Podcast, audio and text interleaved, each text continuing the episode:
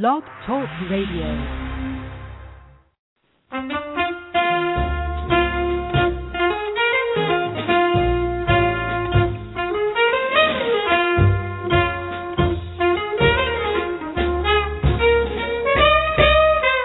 I'm in love with you and all that jazz. You're my dream come true and all that jazz. Baby, you're too much. You got the skin I love to touch, the skin I love to touch too much. And all that jazz. You have got the lips that suit my taste, and your fingertips can't be replaced. Oh, baby, what you got, nobody has, and I got you, and all that jazz.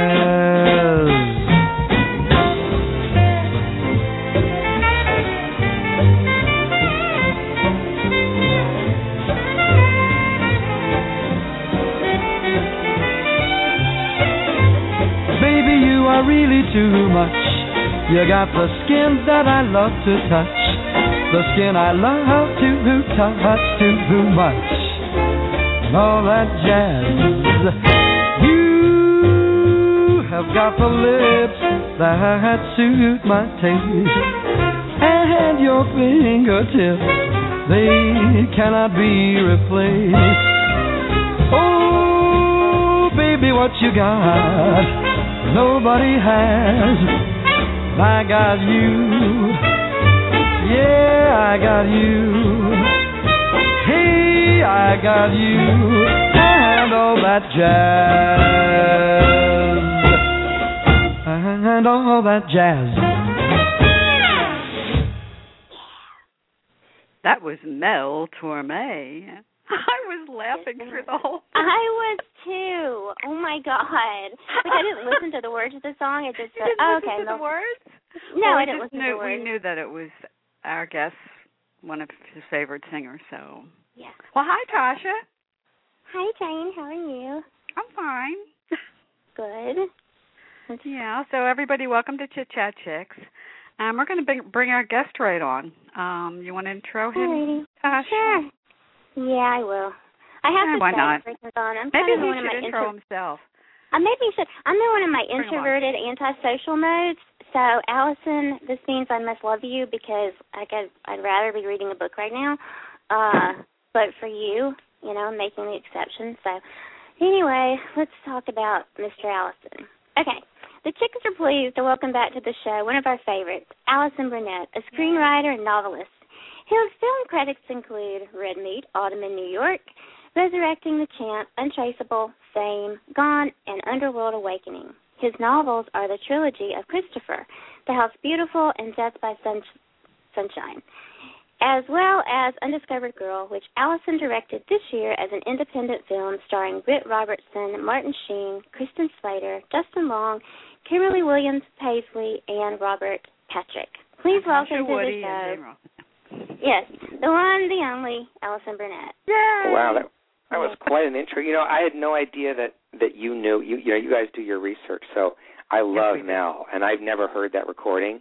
So I was like in heaven, thinking, "Wow, what a coincidence." Were you swaying back and Torme. forth? Were you just kind of like, ooh, Yeah, that kind of a thing? I know he's just like a he was such a he was an incredible genius, and um and I actually am friends with his, a couple of his children, and so I've even learned more about him. And he was just just a great singer. How old is he now? Is he, is he still He's, with us? he is dead. Oh, he died about I'm Oh. going to say I'm going to guess I'm going to guess and say eight years ago. That's my guess, but I could be wrong. But no, he definitely passed away, and um he but he was singing with, you know, he has like a great like three octave range, and he was singing all the way into his seventies. Wow. Wow. And he did do one of the funniest Seinfelds in history. Um, do you watch Huh. Seinfeld? Yeah. Mhm. Which which one? He did a great one where Kramer has had Novocaine and can't talk. and he's wearing big floppy bouncy sneakers that are supposed to help you jump, but in fact they they they have like they look like corrective shoes and they have big pancakes on the bottom of the sneakers. So he's walking funny and he can't talk and he jumps in a cab with Mel Torme. And Mel Torme is on his way that night is going to be doing a benefit for the cha- our challenged friends. Uh-huh. And he thinks that um that uh. Kramer is challenged. So invites him to the benefit. And then right before the benefit, somebody for some reason punches uh, Kramer in the mouth. So now he's now he can't talk again. So there he is up on the dais with Mel Torme, and they sing a duet with Kramer Oh, going oh oh oh. He can barely sing. It is it is one of the probably one of the longest laughs in Seinfeld history. It's Oh, just my genius. I remember. Um, uh, do you remember that? Uh, I think it was Carol Burnett um, with Tim Conway and uh, Harvey Korman, Yeah.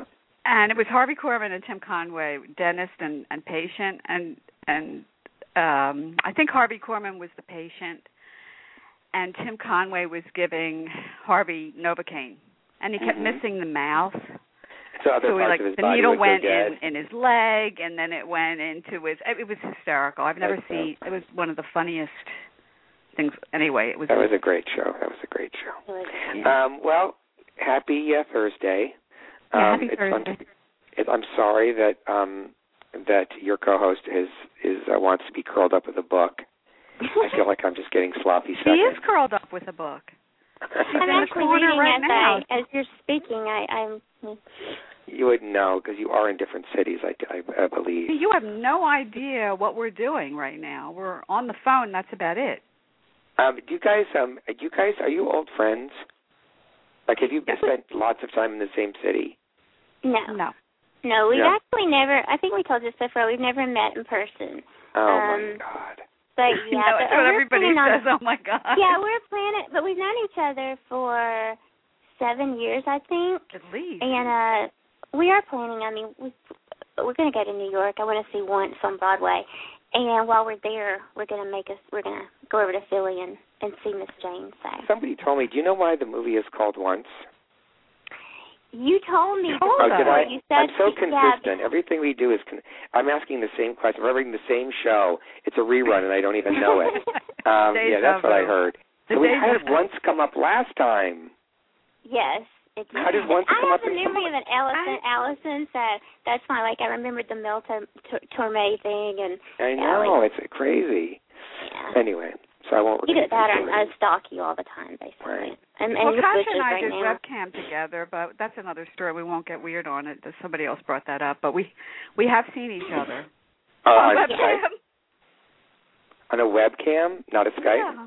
On Skype, yeah. Skype Oh, Skype. webcam, yeah. There's a difference. Skype. Webcam sort of has dirty connotations. It does have. Yeah, no, it's Skype. It was Skype. Right. Let's be clear. We're Yeah. not that weird.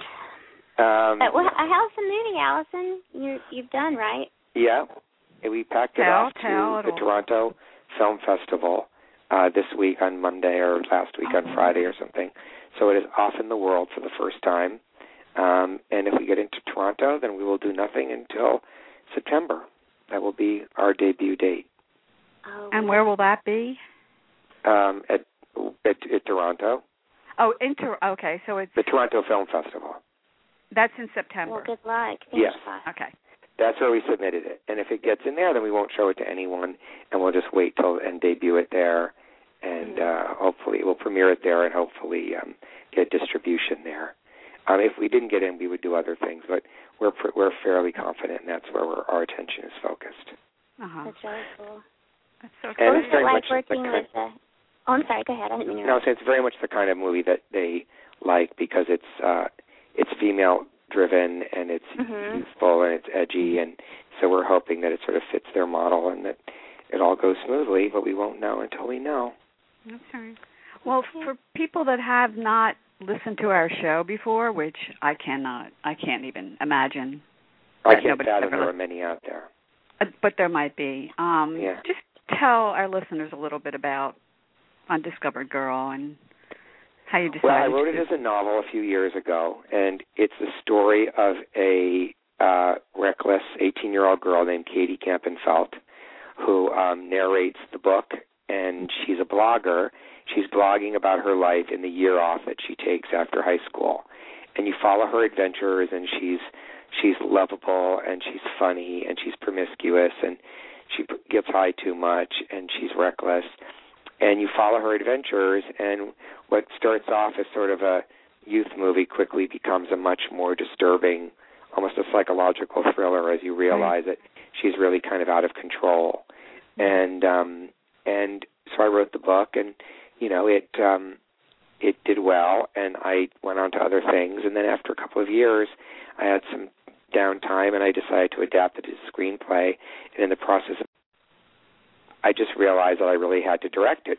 And mm-hmm. um and so I went out and I met a couple of young Canadian producers um who put in some money and I put in some to get the ball rolling. And the next thing I know we had uh we had a movie going. And it, it's been a great it was a great great experience. It's the first time maybe that I'll ever experience this but I didn't have any authority like there was no person telling me ordering me what to do and that's incredible um, that's which so much is incredible I mean, you really there are huge directors that never get that opportunity because our entire movie is is equity financed. So it means like there's no company, there's no there's no entity, and you know they always tell you film is a collaborative art, but is it really collaborative if you are ordered to do something? Mm-hmm. And of course I collaborated. Of course I listened to suggestions and listen to people's input. And and you know after the first time I had assembled the movie, I cut a half an hour out of it.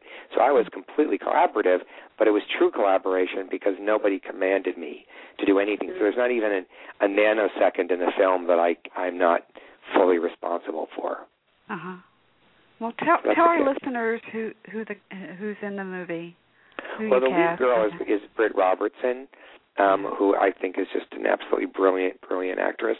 Mm-hmm. She um she she had a show, a couple of shows on the CW, uh, the Secret Circle and Life Unexpected, I think it's called. That sounds right. Mm-hmm. Um, and she carried those shows. So even though she was really young when she did our movie, she had lots and lots of experience. So she was really already a veteran who understood the camera and understood acting. And you know, this is a huge lead role. I mean, she's in every shot of the film, every scene. If if she gets a phone call, it's the camera stays on her. It never goes to the other person. Um, it's only told from her sensibility and her point of view. Um, not there isn't even a shot in the movie where where we see her from the POV of another character. Mm-hmm. We see her point of view on the world, but no one ever. There are no. There's no other consciousness on Earth but her consciousness because the movie is a blog. Mm-hmm. So you can't blog about things that you didn't experience. So I kept very true to the to that. So the way I directed it, there's God and there's Katie's point of view, and there's no one else's.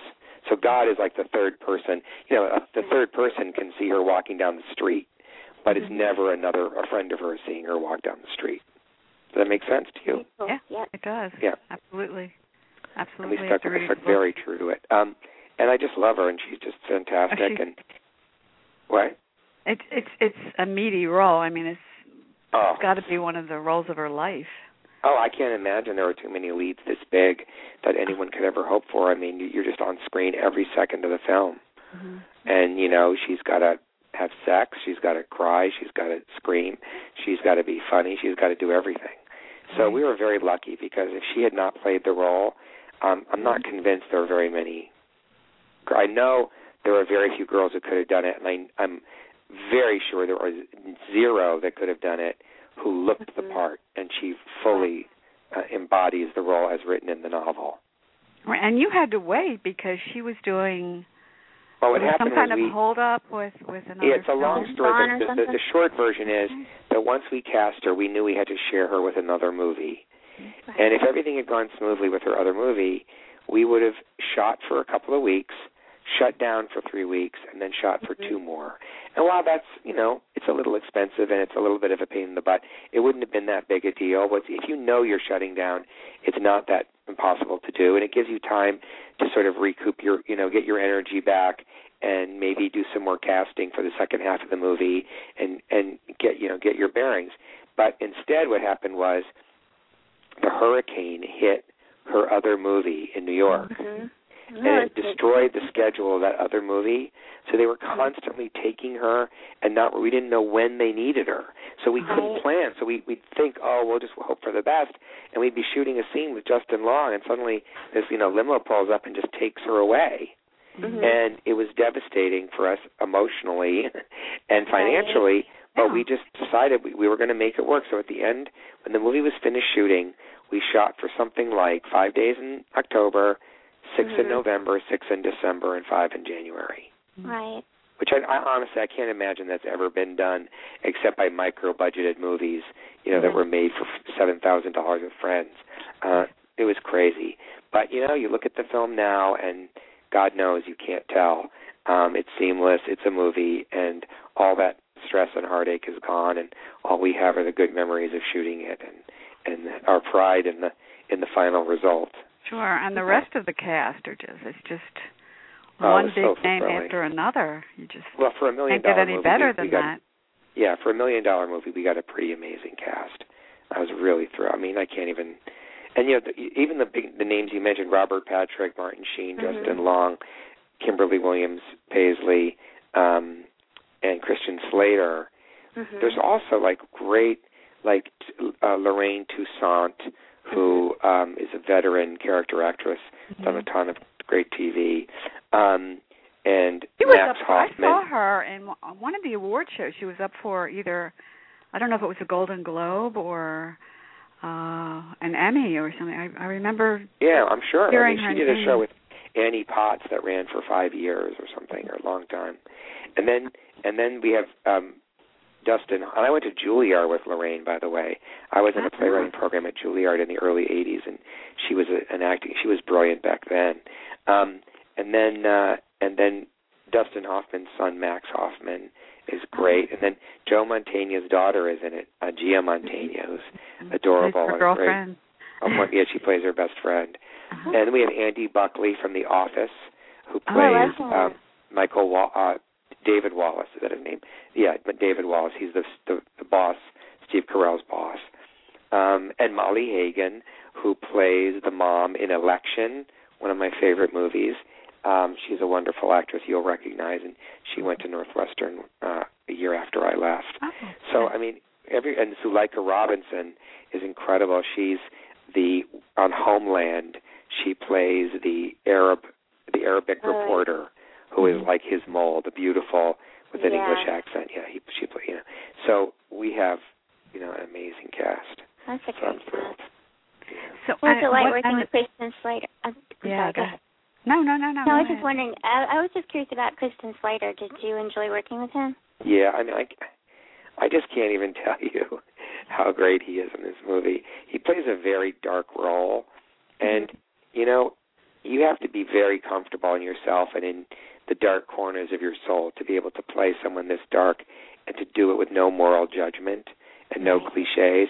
And he just slid so comfortably into these dark places. I think people are really going to be blown away. He's such a mm-hmm. pro. I mean, we were all just in shock. You know, a lot of these actors they came in, they shot for four days or three mm-hmm. days. Martin Sheen did two days, and we would just pack in, you know, their seven or eight pages of whatever in of, of material in two days or whatever it was. And um and so Christian, so we would have these intensive, like with Christian, it was like an intense three days. And um I mean, you know, maybe it was four, I don't remember, but it was just really like it was like a movie in itself. It must just have been so parts that he's in. exhausting for them, for everybody to to, to when Well, you know, they're used to it. You know, they're troopers. Like they're troopers. Um it's uh and you know, they're treated so well and so comfortably.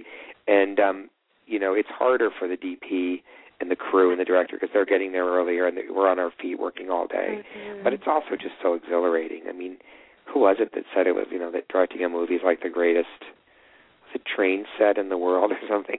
Some famous director said it was like the biggest toy set, you know, and it's really what it's like. It's like a dream. I mean, you have Mhm. all this at your disposal. Now there are times when it's really ter- when it's really terrifying. When you're doing an indie movie, a real indie, like this one is. I mean, there are days where they look at you and they say, "Okay, you have 35 minutes. You have one scene to go, and it's two pages, and you can only do one setup. Mhm. So you can only put the camera in one place, and you can only do a couple of takes, or three takes, or whatever. You you have 35 minutes to light it, to shoot it. I mean, it's unbelievable pressure. And you're doing it in one take. So, like, you're moving the camera, and these actors are crossing the room and getting their coats and leaving, and you're capturing these moments. And Mm-hmm. if they don't get it right, the whole thing is wasted because there's no coverage. Yeah. You're getting it in one shot because that's all you have time for. So it's, it's very intense.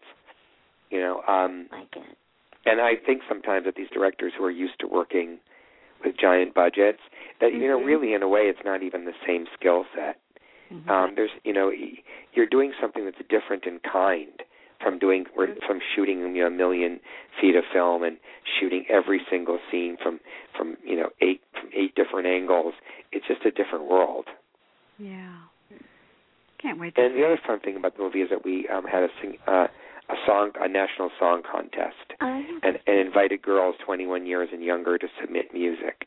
And all the music is ju- the soundtrack. We have a beautiful score, which is different. The score was done by the composer that does House and um, okay. and um, Parenthood and a lot of great stuff. But the soundtrack is 14 songs written only by female singer-songwriters. Wow. How many submissions did you get? I would say something like the number of songs was probably somewhere around. I'm going to guess uh, 150, maybe, Mhm. um, because you know the number of female singer-songwriters, 21 and younger, Yeah. who don't get help writing, who you know they could have help Mhm. producing, but they have to sing it, they have to write it, and they and, and you know a lot of people don't qualify. And then the ones who feel that they're good enough to be in a movie. But I would say that of those submissions we got, I would say 85% were absolutely talented enough to get their music in the movie. Oh, that's great. You know, they did they didn't always their songs didn't always fit, but they were Mhm. really gifted. Very Yeah. professional. It was very impressive. We got Yeah. very few where you go, "Oh my god, this is amateur." Mhm. Right. Um, the only thing, and, and we also we kept their recordings. So if they recorded it in GarageBand, you know, we kept it Mhm. um, Okay. because because the amateur the amateur quality of the production was Mhm. part of the charm of it. Although it sounds, you know, very professional in the movie. It Right. isn't like it sounds like someone turned on a transistor radio or something. Yeah. You know, it's not done in a studio. The only person, a few were, the only person that we re-recorded was a girl in Chicago who recorded this spellbinding song. It sounded so primitive. I swear to God, I thought it was some Appalachian girl knocking a stick against a rock in the woods singing a cappella. It was Oh so God. primitive and so beautiful and Mhm. haunting. And I showed it to the, my composer, and he agreed that it was beautiful. And we talked to him. I said, you know, your recording, your mic is hissing a lot. And it turns out this was like a girl in the Midwest who was, you know, um, who comes from a very, you know, like a normal, well-to-do kind of Mhm. family, and her mother barely even knew she had. I don't think she even knew she had submitted it. Wow. And when the mother found out and heard the song, she flew her out here on their dime, and they Ah. stayed the night in Santa Monica, and they came and re-recorded it in our composer's studio. And she had never worked in a studio. She Oh, came in, she she had must have been so perfect pitch. She had perfect pitch. 16 years old. It turns out her grandfather, you know, played for Benny Goodman when he was 16. Wow. So he was a prodigy Incredible. our composer could not believe that she was he'd never been in the studio and that everything she was doing was technically perfect. So Mhm. she recorded it and he spent about three weeks on it because he loved it so much. He he just produced it to within an inch of its life and it's so beautiful and it's the song that plays the moment the movie the movie is over. It oh. plays Oh. over the end credits. Okay. Now, Allison, when after it, it's shown in, in Toronto, how long does it take for, let's say, you know, for it to be, you know, Distributed. distributed? Yeah. Well ideally if you get it We want to see it. I would want to see it. To. Um, um, if if it's shown in Toronto, I mean, if it sells in sells in Toronto, it could be out by the following summer. Mhm. You know, like September to June or something, or you know, something like that. Mhm. It takes at least nine months usually, Okay. but you never know. Sometimes distributors have opening. You never know. Mhm. Oh, Uh, Gone, um, a year and like four months after it opened Mhm. here, opened in Japan last weekend. Oh wow. Last it's called weekend. uh, It's called Find little bit Out. of a lapse there, but what the I heck? love it. It's called. I mean, not a lot of movies, American movies, open in Japan. People don't realize that. It's actually a very closed market. It isn't like Mhm. Russia or China, and it's called Find Out. And it had a pretty big opening in terms of theater numbers. And um the president of the Michael Pare fan club of Japan contacted me, and I helped write some of the English production notes that were on their website. And they're sending me this beautiful brochure. I guess in in um Japan, when a movie opens, there's like a beautiful program Mhm. that they put together. So um they're sending me one. Anyway, Oh, so that was fun. that's That's exciting. pretty cool. They should have flew you over. The theater was sold out the morning they went, the first day, so they're excited. I'm going to get updates on the on the on the on the box office. Yeah. Exciting. I just love that it's called Find Find Out. I just think it's a fun Find title. Find out. now, can I have a question? You, do you get HBO? yes, I do. Okay. Did you see Liberace? I did see it. Okay, what did you think? Um, I thought it was shallow, Hmm. um, entertaining, and I was not Yeah. bored. I, I, you know, I really have great respect for Soderbergh and really enjoyed it, but I thought that it was fundamentally just kind of superficial. And then when I read that in real life Scott Thorson was 16 years old, You wait, what? 16 when he met Liberace. Okay, well, that Liberace wasn't even was- addressed. in the- Liberace was 60. He was 16, and then he slept with her for five years. Ooh. Ew. Now, so now what you have would have been Oh. an unbelievably riveting story Mhm. about a pedophile kind of guy who Right. finds this young man and wants to remake him in his own image, and and then of course and he wants to adopt him. Yeah, mean, it's see, that so made much no deeper. sense. It made no Right. sense in the film Right. because It may, it's so much deeper, and I know that they probably it was very very hard to get the financing. Um, without someone like a Matt Damon, and maybe there is no 16 year old actor that can make that movie work. But I don't really know why you make it if you can't tell it the way it happened. What is the value of it? What is the meaning of it if all it is is sort of a gay minstrel show where you know you the guy's all flamboyant and making it? I don't I don't understand it. Uh, and they asked Soderbergh at some festival what it was about, and he said it was a love story and a Uh, story of no, true love, no, but it's it's not. Oh, no, didn't come across. the story no. about power and then Mhm. like incorporating another human being. And then you remember that Liberace had a dead twin, you know, so the whole thing with the the 16-year-old makes so much sense. Yeah, it, it, that that yeah, it does. I I didn't even recognize Debbie Reynolds.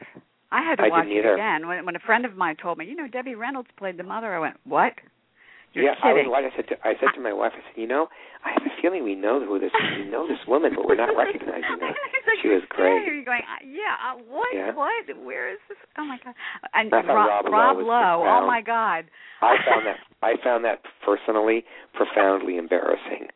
That reminded me of like in high school. I thought yeah, he I was thought he great. with the glazed eyes. I thought he was doing like some sort of freaky Martin Short well, joke. he had like too much plastic surgery. It was yeah, I get it. But I get it, but I thought he was I thought he was it was like to me it was like high school. I don't know.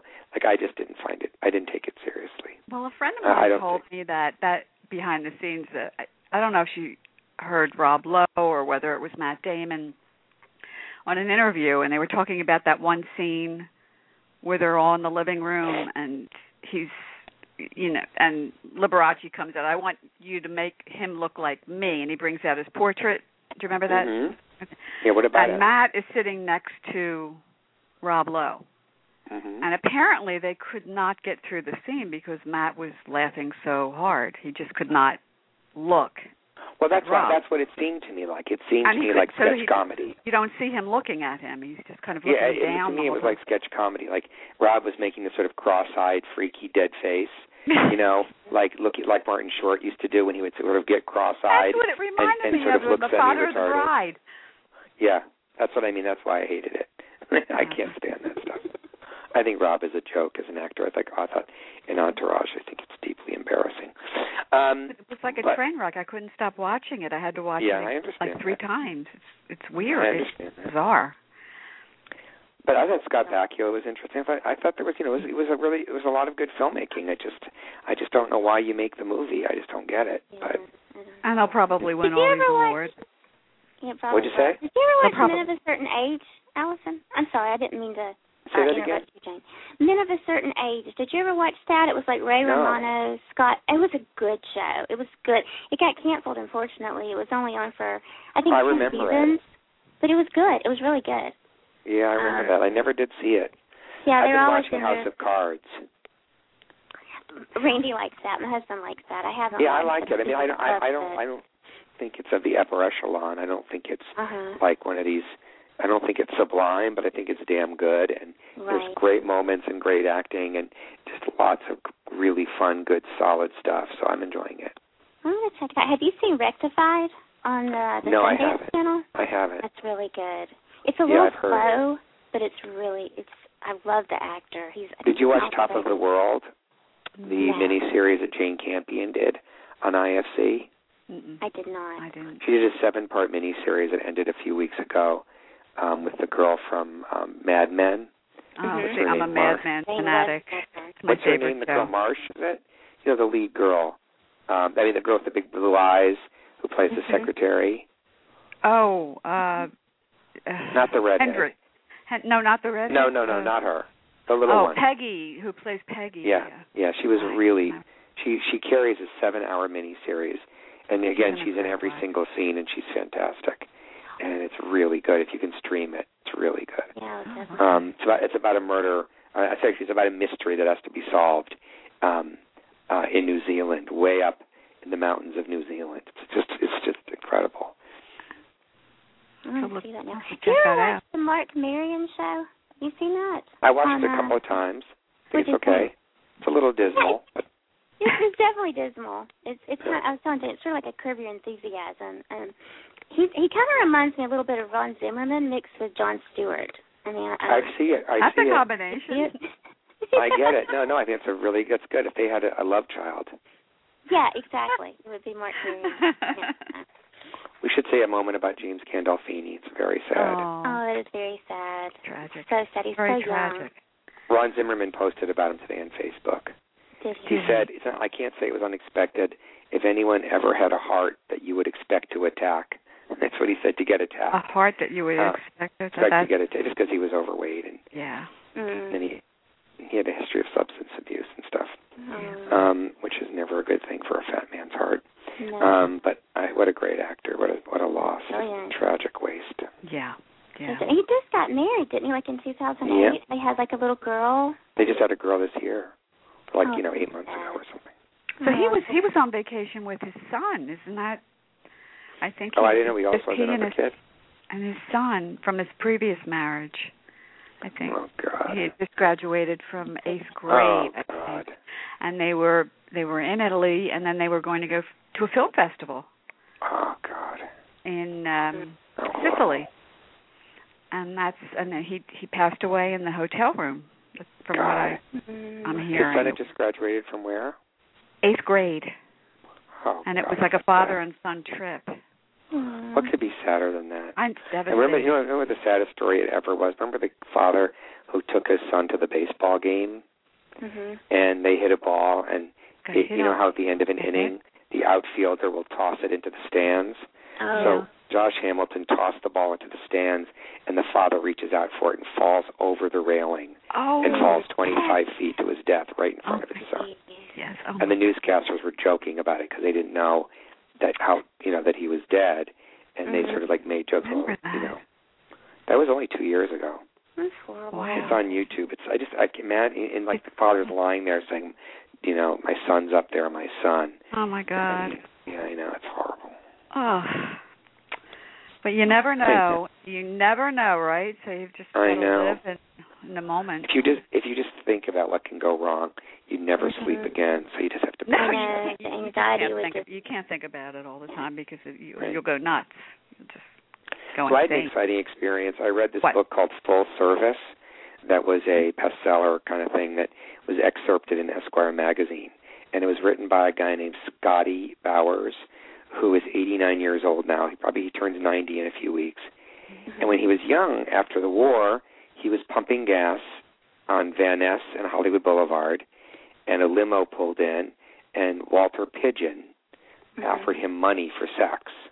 Oh, wow. And Ugh. Scotty was a hypersexual guy, but he was straight. I mean, he had a wife and a kid, but he was really hypersexual. He didn't have a lot of money, and he took him up on the offer. Mhm. And then the next thing he knew, he was become he was like an unpaid procurer for the Hollywood movie stars, setting them up with tricks. And he never took money for it because he felt that he was doing a public service by helping these mis- you know unhappily married or gay Right. movie stars to hook up. And he'd hook them up often with young servicemen or young girls who weren't like you know hardened hookers. They were people that didn't have any money. They'd come back from the war. It was an easy way to make money. They were treated well, and he never had a black book. He never wrote anything down. And this gas station was swarming with customers. I mean, all night. It was like the, the hub of Hollywood because he was setting them all up. And he also turned tricks himself. Um, and in his book, he out he tells you all the dirt because he's 90 now, and everybody's Right. dead, and he doesn't care Yeah. And it's unbelievable the list of people that he slept with or And procured full for. full service. Full Yeah. service. I've got to get this book. I got it on D, uh, CD, so I Oh, played it in my car and Mhm. couldn't wipe the smile off my face. Anyway, so I love the book. So through friends, uh, we hooked it. I, hooked me up. He does. Mhm. We wanted to have a dinner party in his honor and have him over, but he's Yeah. kind of shy about that. And he said he'd like to work instead because he bartends. So Oh. we were having a fundraiser for our kids' elementary school, the Mhm. parents. So Right. we hired him to bartend. Uh-huh. So he came over, and I instantly swept him into my study, and we looked through my ephemera collection of old, work, you know, f- uh, photos and documents from the 20th century, of starting in about 1900 to about 1950, and I was showing him all my old LA photos, and we just got along so great. And he told me unbelievably fantastic stories that we didn't even make him work. He just, we, I mean, he just, I just said, don't bother. And then when it was over, I went to pay him, and he wouldn't take the money. Aw. Aw. So basically, I just had uh, four hours of hilarious conversation, you know, with amazing. I said, so what did you leave out of the book? Mhm. And of course, I can't tell you what he left out of the book because he had good reasons. But one of the things he left out for no real reason was his threesomes with Bette Davis and her husband. Get Oh out. my god. Yeah, oh yeah, I've it's got to get unbelievable. Wow. I mean, you name This it: is a must Vivian read. Lee, Vivien Leigh, Spencer Vivien Leigh. Tracy, Cary Grant, Mr. Tracy. everybody. No. Mr. Tracy, come on. The Duchess of No. Windsor. I mean, it goes on and on and on. Oh, this is just You'll die, and it's all true. will Gore die. Vidal knew him for over 60 years and vouched for everything. He said he'd never known him to tell an untruth in his life, and when you meet him, it's just so obviously sincere. Mhm. I mean, you figure if he's 90 years old, he's why should he lie about something like that? Exactly. Yeah. What the And he heck? does it like he's reminiscing. He's not. There's nothing mean spirited about it. It's not even all that Right. gossipy. He's just Mhm. telling the stories of his life. You know, it was, he thinks it was a beautiful, glamorous, exciting time, and the world is not as wonderful a place. And there was an innocence, even in, in a weird way, about it. Mhm. Like, you know, a these. When he said, you know, it's not. Oh, he tells stories about Errol Flynn, Charles Laughton. I mean, the Oh. list just goes for on forever. Wow. Okay, well, I I wrote it down Full and service. I'll, uh, I hope Give us some more it. book recommendations, Allison. Yeah, I'm Allison. reading We want mood. some Aside from my own, not really. No, I'm kidding. Um, yeah, I do. I have two recommendations. What? Um, American Dream Machine Mhm. by Matthew Specktor, Okay. S P E K T O R. He's a wonderful guy you could have on your show. Um, this is a book about sort of spanning 30 years or 25 years of of life in Los Angeles. Um, and the hero, the focus of the book, is an agent, and or following him for 25 years. But it's not like an inside Hollywood book. Mhm. It's just a beautifully written book about about LA life. Um, very sophisticated, really good. And then um, a book called These Things Happen by Mhm. Richard Kramer with a K. He's also on Facebook, and it's a beautiful, very funny book about an unusual family setup. It has gay themes in it. It takes place in New York. Really urbane, really Mhm. charming. And then, of course, your Speaking book. books, Yeah, you were you were how's Your that trilogy. coming with your your s- suburban husband and Uh, that one, unfortunately, has been delayed a year, which you know Oh. kind of sucks, and it's kind of okay. Um, Yeah. The publisher was just feeling completely overwhelmed. He had Mhm. overcommitted himself, and I want him to do it right. I don't want it to be rushed. So I said, fine, you know, let's just do it next year. Uh, and then I won't have the movie and the selling of the movie to be so preoccupied with, and I'll have it. It'll be a, probably a good time to do it. Yeah, Okay. Well, we're looking forward to it. absolutely. So, what are your plans Um, for this summer? Um, we're going away to the beach for a week on Monday to uh Santa Barbara. So it's only an hour and a half away, but it feels like a world away. Oh, it's beautiful. no stress, and the house is right on the sand. Mhm. Uh, we rent a house for a week, so that's going to be kind of blissful. Mhm. Um, and uh, that's about it, really. Um, it's hard to travel. I have two, a seven-year-old and a four-year-old, and they're a handful. Oh, And, we know. you know, they fight all the time. Um, what did they? What did you do for Father's Day, Allison? Um, we had grandma over and a couple of friends and dinner, and Chloe bought me a neck massager because my neck gets hurt, gets wounded a lot from slouching Mhm. over my computer for 30 years. And um and the kids made me cards and were very sweet, and it was fun, Nice. very Nice. nice. Um, I love my boys, but when they're in the same room, boy, it's not not Uh-oh. pleasant. Yeah, you It's a great posted on. Facebook something about cursing or something. They do swear up a blue streak, both of them. They don't Uh-oh. swear at school. They don't swear around anyone but me. But I, Mhm. when they, I just don't believe in censoring people, and I think it's hypocritical, Mm-hmm. you know, for me to swear and tell them they can't. Right. So I'd rather have them learn how it's appropriate and when to do it. But they curse a blue streak if I get them mad. Oh my god! I mean, one of them used the c word once by accident because he didn't know it was a Oh word. my He just he just thought it was a sound, and he, our nanny said, "Don't ever say that again. It's the worst word in the world." So then he went, "Oh my God, how exciting!" So he loves to say it because he knows it's the worst word in the world. This is a So then he word. so then he taught the four year old. So then they That's but they rarely whip it out. They only use it under most extreme circumstances. Extreme Um, but, the, but they they definitely say the f word and they See, I would have had Billy on, and you could have put Winslow on, and maybe he could have brought that word out for Billy. But oh, well. why does does Billy say it? no, but it would have been funny to hear Winslow call would've Billy been- that. Oh, I know. That would have been great. that would have been great. That would have been good radio. Um, how have you guys been doing? Have you been doing shows a lot? I Have you been done? How many? Tasha I mean, have has. you? d- Ah, oh right. She has her own little. What's it, what's your gig called? Well, I never really came up with a name, but I, I was thinking about chapter chick.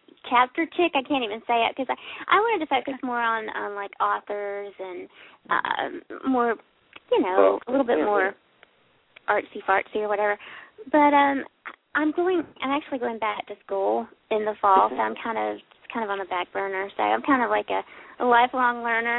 Um, so yeah. So How about calling it Tosh Spice? No. I um. Yeah. Good.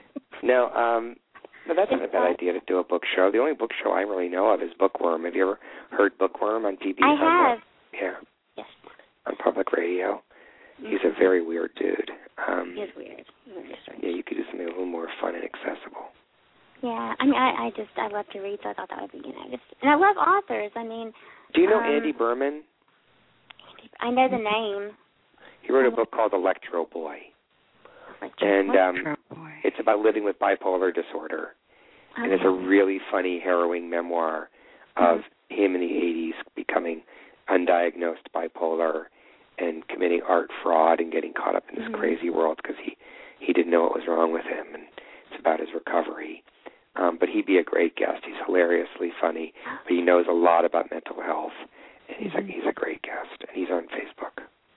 Okay, I'll definitely check him out in the It's it's Behrman B E H R M A N. Oh, okay. All right. That's Got another it. good book for people to read, especially if they or anyone they know has um is bipolar. It's ec- it has an Mhm. extra poignancy and usefulness. Mm-hmm. Okay, I'll check it. Have you ever? Did you read um Touch by? Gosh, what's his name? Alexa. I can't. Oh, Is Sherman? Alexie? No. No. Sherman Alexie? No. No, that's not his. It's Alexa. His first name is Alexa, and it's his last name is is Russian sounding, but it's a beautiful book.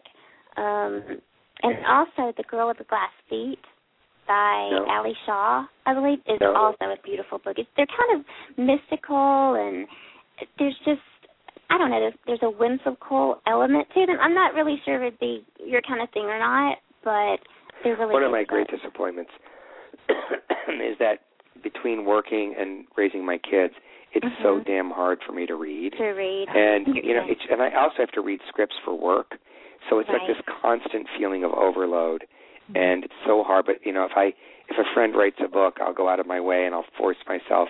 But if I don't have any urgency, it's so easy just to fall back into Netflix. And you know, I used to read like you know easily a book a week, and it's just been almost impossible lately. Yeah. Yeah, that's kind of what I I ki- like I said I kind of get my introverted.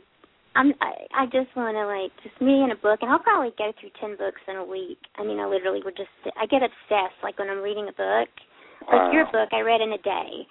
Um, Wow, Yeah, that's amazing. obsessed. So. Well, I just finished reading your book for the second time. Wow, which one? Discover Girl, and you get more, and I get more out of it. I just the second time around What's so nice? on Discover Girl, yeah. yeah. And I gave it out as gifts She did. at Christmas. Oh, that's really nice. You know, I always say to people like, don't bring bottles of wine no to parties. Bring boring, bring boring. someone's book. You know, for the same ten dollars or even less on Amazon, you can get somebody's book and like spread something good in the world. You know, Mhm. it's, it's something so generic. My I try to a buy whenever my friends publish a book. I buy at least three copies, and I just try to. So because it's so damn hard in this market for anyone to Mhm. read anything. Everything's so glutted. There's so much crap, Sure. and there's so many people competing for your eyeballs, and Yeah. it's just overload. Yeah. Well, I was. My cousin's a, a writer. He lives in Berkeley. Uh, he he grew up in Philadelphia, but he and his wife have have been out in Berkeley for for a while, and he writes. He's a lawyer, but his passion is writing. And Wow. He's really really good. But Has he published? What's his name? He's yeah, he's published Best Ride to New York. His name is Bob Levin, L E V I N, and he, he's funny because his wife's maiden name is Levin, L E V I N, but in Boston they pronounce it Levin, and in Philadelphia Right. they pronounce it Levin. Right. That's funny. So Um, so he publishes, but doesn't make enough to No. just live on it. no, It's very hard to live on your writing. it's and extremely write- hard. You have to write real crap to make enough money as a novelist. yeah, isn't you- that you- true? That is so Yeah. true. Almost every Well, look at best-selling like novel. Danielle Steel. I mean, her books are crap, but I she's know, made I so know. much. Mhm. Oh god, her books are horrible. So there are a lot of those. You have to, you know, there are people that make a great living who write well, um, but not that many. Philip Roth, Jonathan Franzen, people like that. But there are a lot of people that don't write well that make a fortune. But they're writing genre stuff, and Did it's for you a mass the Fifty, audience. the Fifty Shades of Grey, the trilogy? No, Oh my god, it's crap. It's such crap. And I was like, and I'm thinking, heard. of this is brilliant. Why didn't I think of this? Why Yeah, did I think of this crap? I know. And at first nobody wanted it, and then you know you Mhm. just catch lightning in a bottle. You never know. Yeah, Wow. it's, it's it's crap. It's like the Twilight books. It's just Yeah, I've crap. heard. God. I saw a No, good just- documentary, Allison. It's called uh, Off the Menu about the closing of Chasen's. Have you ever seen that? I did see it. I did see it. I loved it. You like? Wasn't it wonderful? Yeah, I loved. I streamed it. Yeah, it's great. I um I didn't recognize the title at first, but yeah, it was wonderful. I just I I don't know where I find these. They're just like totally I love going through Netflix and just going through the documentaries and just picking. love it. Just Yeah. love it. And then Yeah. I saw this really campy one. I don't think it it's do you ever it's it's called Malibu. Never really cheesy horrible train wreck that I've watched about 8 times. And it's a documentary. no, no, No. this is a mini series Oh, my God, how funny! with Kim Novak and. Valerie Perrine. Wait, it's so good. It's so bad that it's good. And I think it must have been maybe a three-parter, hmm and it just gets trashier and trashier. Anthony New- Newley's in it, and Oh um, God, how fun! oh, it's so good, and it and takes it's, it's on Netflix. on Malibu, in Malibu, in the colony. Oh God. Um, Yeah, I think I my saw it on Netflix. wife right now is writing a movie for Lifetime Ooh. Um, based on a memoir which you would, might love called Some Girls, and it's a memoir of a young New York girl who drops out of NYU, is going broke, wants to be a writer, is broke, starts to strip, and she gets invited to go and be a party girl at the Sultan of Brunei at his palace. Wow. And it's, a, it's a memoir of her time spent with the Sultan of Brunei and his brother. And it's you know it's a harem story. Fantastic, and and it's definitely going to be going to be a lifetime movie. Nothing's They- ever definite, but Lifetime doesn't like to spend too much money on things they're not going to make. hmm Mhm. So the odds are good. Yeah. Great. And now Yeah. your wasn't didn't your mother-in-law have an art show? She did. It went great. It was beautiful. Mm. Just closed yesterday. It was beautiful. Does she do It was like- mainly sculpting or is She it sculpted her? for years and then became a painter. So it was her. It was like a retrospective. It was about fifteen of her paintings and about maybe eight of her sc- sculptures, and it was beautiful. And she sold stuff. It just looked great. Mhm. So we were very proud of her. Yeah. That's pretty cool. So, Allison, what's the deal with you and uh, Paris Hilton and Kim Kardashian? I stopped. It was just like shooting fish in a barrel. It was too much fun. I couldn't do it anymore, so I stopped. No, you I have stopped to tweeting altogether. I just no, think Twitter is come like back, I think come it's back.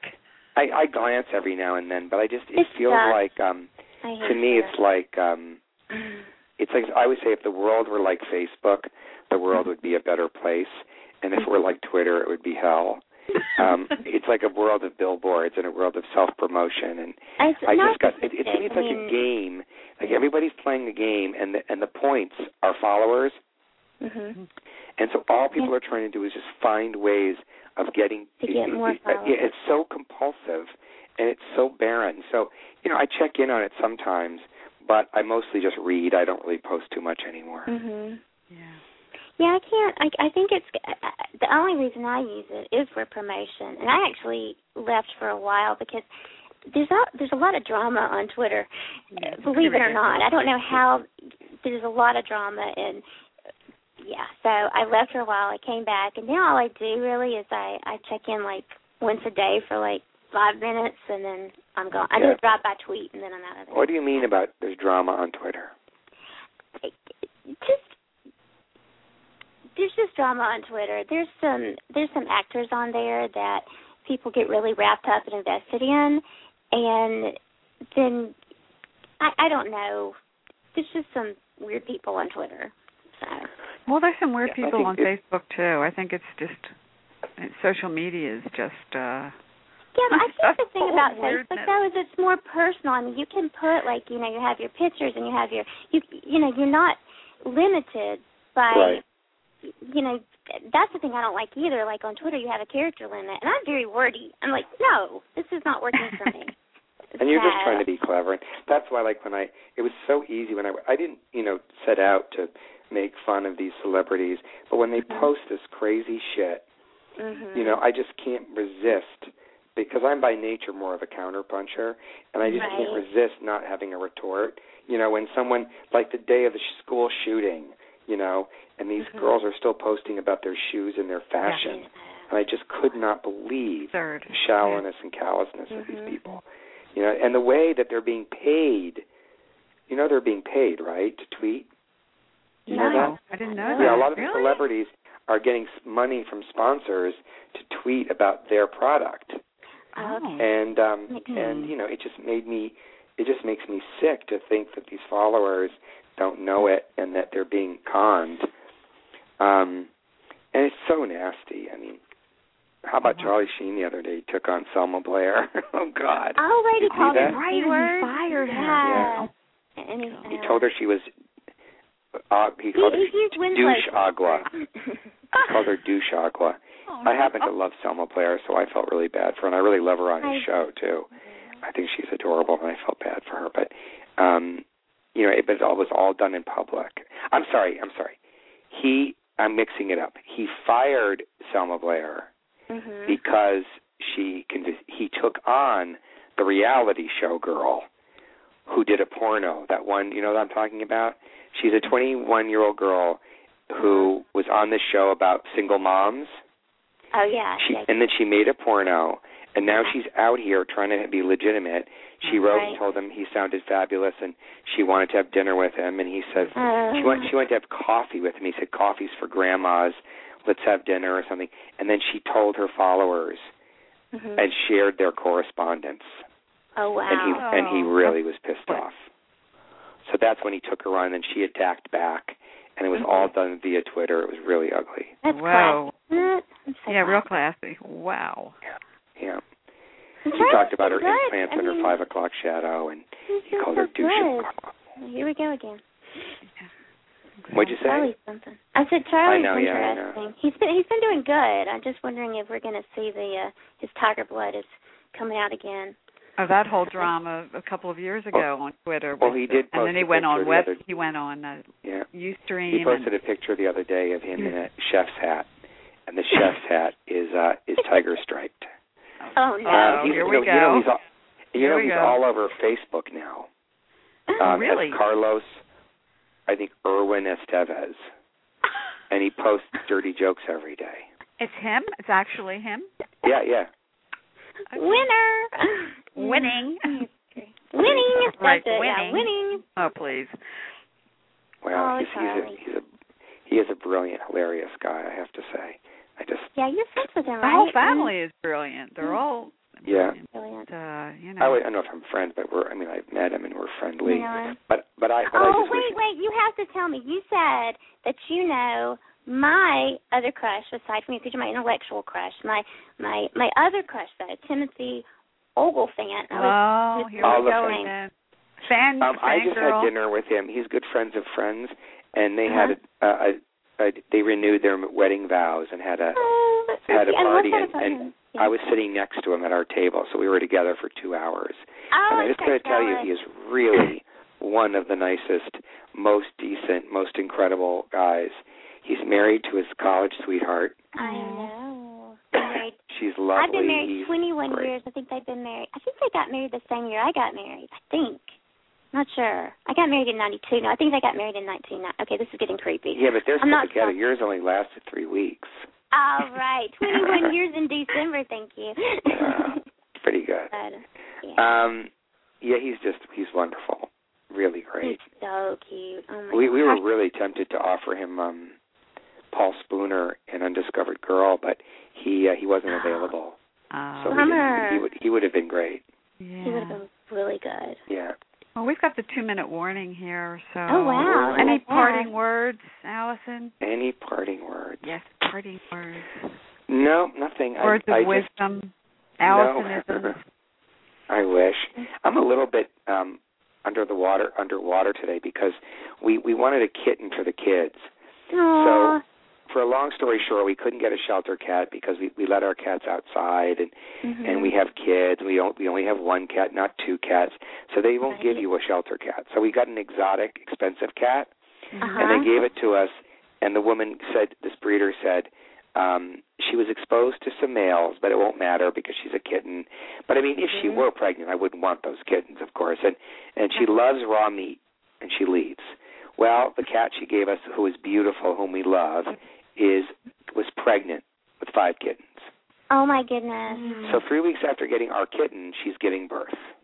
Oh wow. And then we find out that the mother is crawling with parasites Oh, that, are, that are caused by raw meat. Oh no. So a few thousand dollars later, we Mhm. saved all the cats. They have homes. We made some of the money back, but we're you know it's still Mhm. not great. And we have the cat back, and we can't let her outside because she hasn't been spayed yet. We can't spay her because she's just getting over all the antibiotics. oh. And I'm allergic to cats, but when they go outside a lot, and the windows are open, I'm really not bad, but I'm dying, man. It's like she's indoors all day, and I, it's really bad. So I'm on an allergy pill today, so I feel like Aw. I'm floating You underwater. feel like- yeah, I understand. We we That's we're- why I I think we're both sound we're all floating underwater today. yeah. I so. But 30 seconds. thirty seconds. Well, listen, guys, love it's you. always it a pleasure. Great having you. I hope. And when I hope we're having can... our first anniversary show sometime in July, so will you call in and just say oh, hi? Of course. Okay, I'd great. love to. Great. I'll, I'll I'll talk about women with Billy. Okay. Yay. Great. Okay, I'll Okay, see you guys. on Facebook, girl. Thank you. All right. Bye, Allison. Thank you. and we will see Okay. you guys um Soon. Yeah. Thanks for listening. Bye. Thanks. Bye.